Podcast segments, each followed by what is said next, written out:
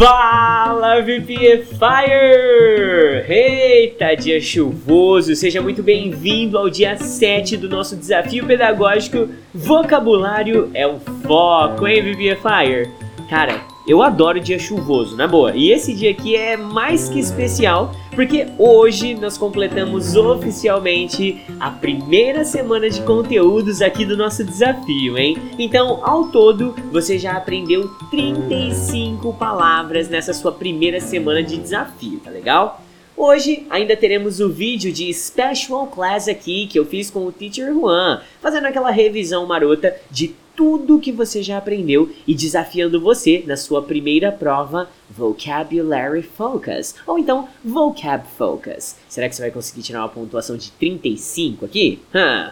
Bom, Vamos começar o conteúdo da aula de hoje então, hein? Fazendo o meu jabá aqui, lembre-se que nosso curso, essa, esse desafio, né? Ele está dentro da Member Kit. E para você ter acesso a todos os materiais atrelados a esse conteúdo aqui, você paga 97 reais. Pode dividir em 12 vezes no cartão. Mentira, 12 não dá. Você pode dividir em 10 vezes no cartão e vai pagar menos que 10 reais por mês para ter inglês o ano inteiro, beleza? Bom, então vamos aí ao esquema, vamos entender e repetir. É, vamos repetir as palavras que você vai aprender hoje. Repete aí comigo então, ó.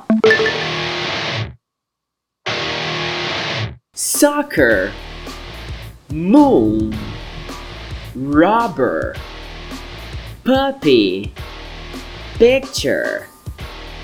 Boa, agora bora aplicar as palavras de hoje em contexto. Bora contextualizar agora essas cinco palavras que você vai aprender hoje, hein?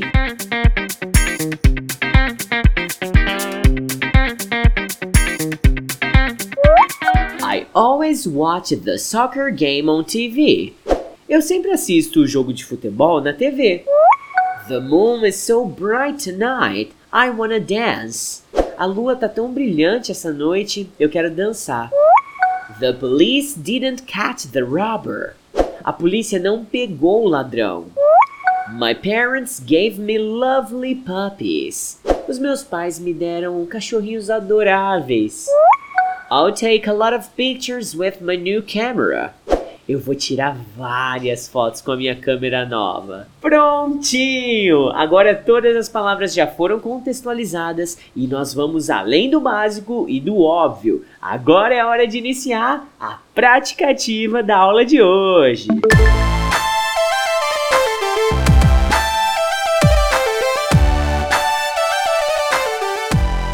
Vou explicar para você então, além do que você já deve saber aí sobre cada uma dessas palavrinhas. E também vou criar perguntas para ajudar você a fixar e contextualizar ainda mais todo esse conteúdo, tá bom? A primeira palavra de hoje é soccer. Esporte que eu amo praticar, só que eu não tenho nem sequer um time favorito, sabe? Então soccer significa futebol. Você já até sabe o que eu vou te perguntar sobre soccer, né? Não, não tá desconfiado? Não? Então vamos lá. Do you have a favorite soccer team from Brazil? Você tem um time de futebol favorito no Brasil? Essa segunda palavra de hoje é bem legal e você vai aprender algo sobre a Moon que com certeza você não sabia. Moon é lua. E até aí tudo bem, mas você sabia que existe o verbo moon? pra ser sincero, nem eu sabia. Mas é assim, quando você olha para alguma coisa sem prestar atenção, sabe? Quando você fica olhando sem de fato estar tá enxergando, você fica no olhar divagando no horizonte. Esse é o verbo moon, quando você fica boiando para alguma coisa, tá? Então, ó. Do you have the habit of watching the moon? Você tem o hábito de observar a lua? Agora, na terceira palavra, nós vamos falar sobre uma racinha sem vergonha aqui, que é o tal do robber, ou também conhecido como ladrão, bandido. Eu quero ver se você vai saber responder a minha pergunta agora sobre o robber. Então, olha só. Tell me the name of the most famous robber from the city where you live. Me diga o nome do mais famoso ladrão da cidade onde você mora. Cara, é impossível que você mora numa cidade e não tenha nenhum bandidinho aí que se destaca aí na, nas redes criminais, né? Aqui na nossa cidade, por exemplo, é o Zé Pequeno. E não é o do Cidade de Deus, não, mas o moleque chama Zé Pequeno, é um ladrão sem vergonha aqui da cidade, viu? Zé Pequeno, se estiver ouvindo esse áudio, cara, decidiu aprender inglês aquele salve, viu? Então, não, vamos lá, na quarta colocação de hoje, nós temos aqui a palavra mais fofa da semana inteirinha. Repete aí comigo, ó. Puppy. Ah, esse aqui é o filhotinho de cachorro, cachorrinho. Toma cuidado, porque quando você pluraliza essa palavra aqui, porque ela vai perder o Y e vai ganhar o IES. Então vai ficar puppies, ok? Tipo P-U-P-P-I-E-S. Uma curiosidade legal é que. Sabe aquele amor de criança? Ou aquele amor de adolescente? Aquele amor. Como é que se fala? Ah, não sei. Tem um nome para isso, mas sei lá. Sabe esse amor aí? Então, ele é chamado de Puppy Love. E eu garanto que você não sabia disso, né? Hum, amor juvenil, acho que é isso que a galera fala. Então, olha só a pergunta que eu tenho aqui para você. Do you think a puppy is a good birthday present for a kid? Why? Você acha que um cachorrinho é um bom presente de aniversário para uma criança? Por quê? E para fechar, a quinta palavra de hoje é pictures. Você deve ter pelo menos dezenas ou até centenas de pictures aí no seu cell phone, não tem?